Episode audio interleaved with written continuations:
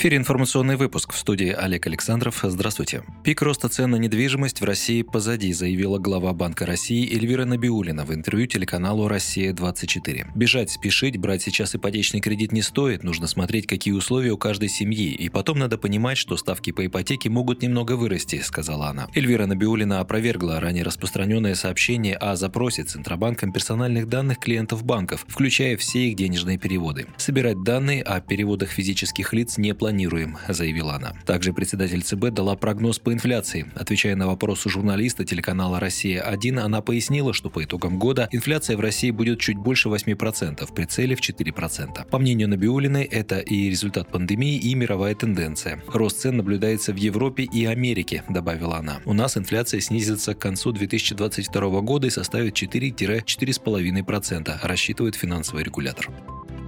Насколько это возможно, большой вопрос, не согласился с мнением председателя Банка России политик Сергей Миронов. Руководитель парламентских социалистов напомнил о планах правительства вслед за повышением ключевой ставки Центробанка увеличить акцизы на топливо. Так, например, уже с 1 января ставка акциза на бензин вырастет на 6,8%, на дизельное топливо на 4%. Этот шаг не только повысит цены на заправках, но и по цепочке разгонит инфляционную волну по всей экономике, в том числе подстегнет подорожание продовольственных товаров. В условиях профицита дефицитного бюджета, смысл этой фискальной меры постичь невозможно, говорит Сергей Миронов. Ранее социалисты неоднократно требовали отставки глав Минфина и Центробанка, которые занимают свои посты с 2011 и 2013 года соответственно, и не могут остановить рост цен.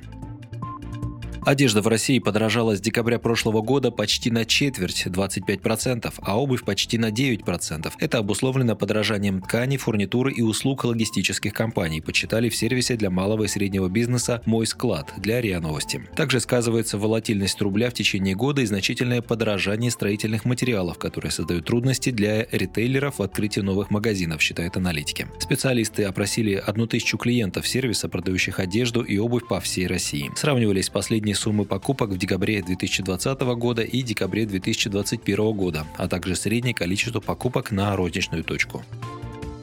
Российские правозащитники выступили с критикой законопроекта о пытках, внесенного на прошлой неделе в Госдуму. По их мнению, требуется отдельная статья о пытках, по которой можно будет преследовать в том числе руководство органа, где они произошли, которая будет содержать квалифицированный состав для случаев истязания в составе группы или по предварительному сговору и будет предусматривать уголовную ответственность без срока давности. Совместное заявление подписали сопредседатель Московской Хельсинкской группы и автор закона об общественном контроле в местах лишения свободы Валерий Борщев, член члены Совета по правам человека Игорь Каляпин и Александр Верховский, священнослужитель Григорий Михнов-Вайтенко и другие, указывает РБК. Законопроект о пытках был внесен в Госдуму 20 декабря. В нем предлагается расширить статьи Уголовного кодекса о превышении должностных полномочий и принуждении к даче показаний дополнительными квалифицированными составами, посвященными пыткам. Максимальное наказание за такие действия, предложенное парламентариями, 12 лет лишения свободы. Таким образом, превышение полномочий или принуждение к даче показаний с применением пыток будет считаться считаться особо тяжким преступлением.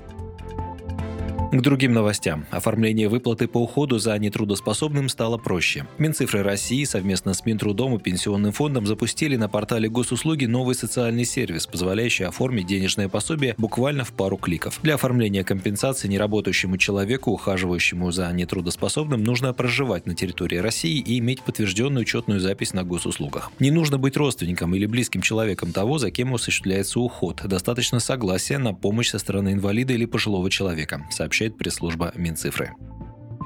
Правительство реализовало инициативу «Справедливая Россия» адаптировать телевидение для глухих. Центральным телеканалам профинансирует оформление телеэфира с субтитрами. Деньги пойдут на покупку оборудования для вещания со скрытыми субтитрами, которые при желании телезритель сможет выбрать в настройках своего телевизора. В обычном режиме они остаются невидимыми. Это правильная мера, которую мы давно предлагали. Рад, что нас и миллионы людей, которые нуждаются в этом, наконец услышали, прокомментировал в своем телеграм-канале решение властей глава СР Сергей Миронов. По данным Всероссийского общества глухих, глухих в России трудности со слухом испытывают до 13 миллионов человек.